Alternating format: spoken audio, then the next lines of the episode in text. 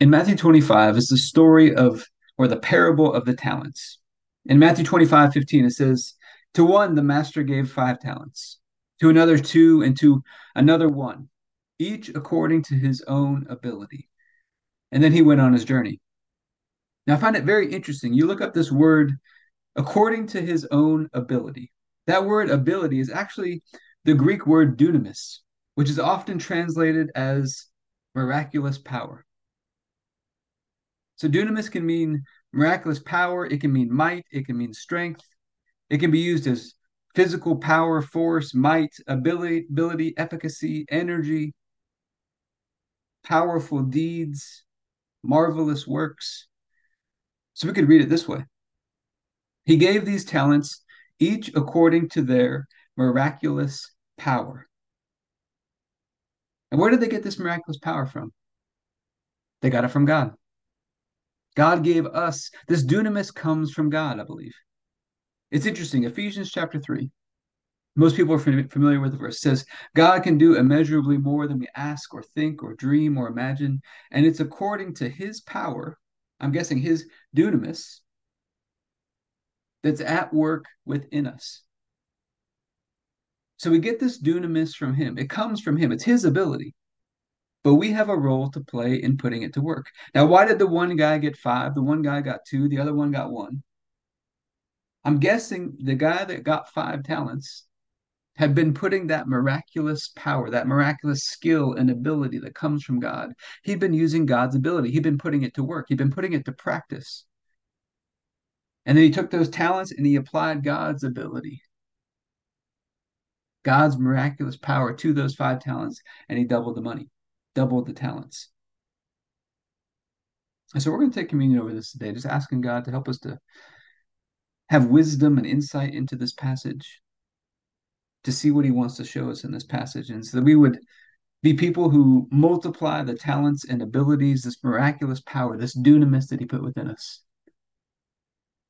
Think about dunamis, is where we get the word dynamite from. Explosive power. Let's get started with our daily prayer. And then we'll get into our time of communion after that.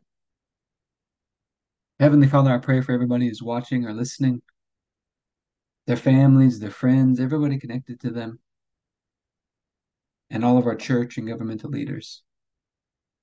And I thank you for releasing us from darkness and transferring us into the light, into the kingdom of your dear Son. I thank you for your purpose and grace given to us in Christ Jesus before time ever began.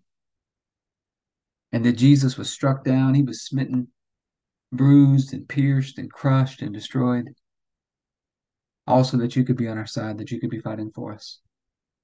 And I keep asking that you, the Father of glory, would give us the spirit of wisdom and revelation so that we would know you more and more. That the eyes of our hearts would be enlightened to know the hope to which you've called us and the riches of your glorious inheritance that is in us, and the immeasurable greatness of your power to us who believe. The same power that you exercised in Christ when you raised him from the dead, and you seated him at your right hand in heavenly places, far above all rule and authority and power and dominion, and every name that is named, not only in this age, but also in the one to come.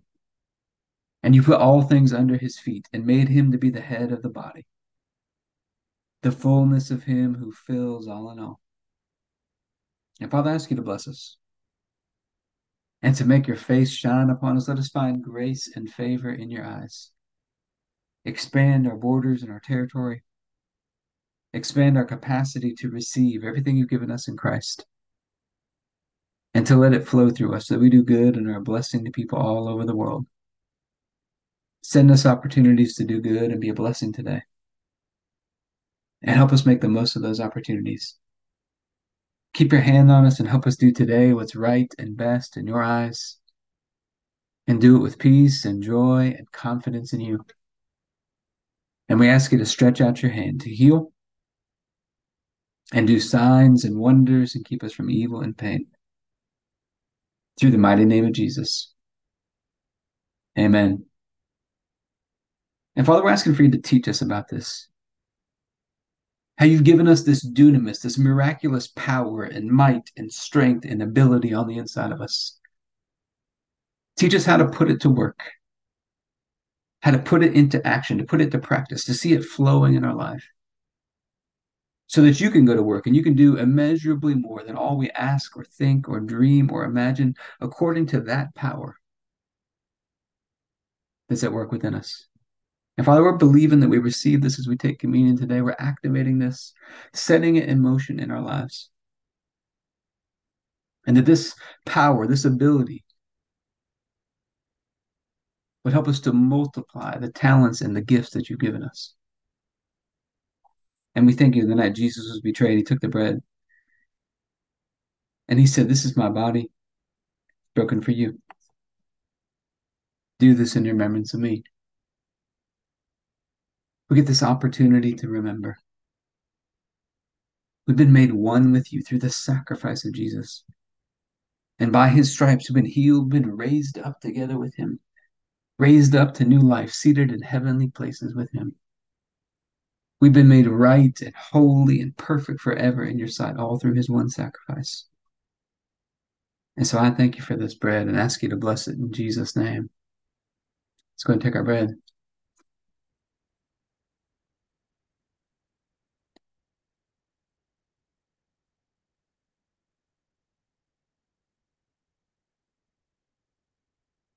Then after supper, Jesus took the cup.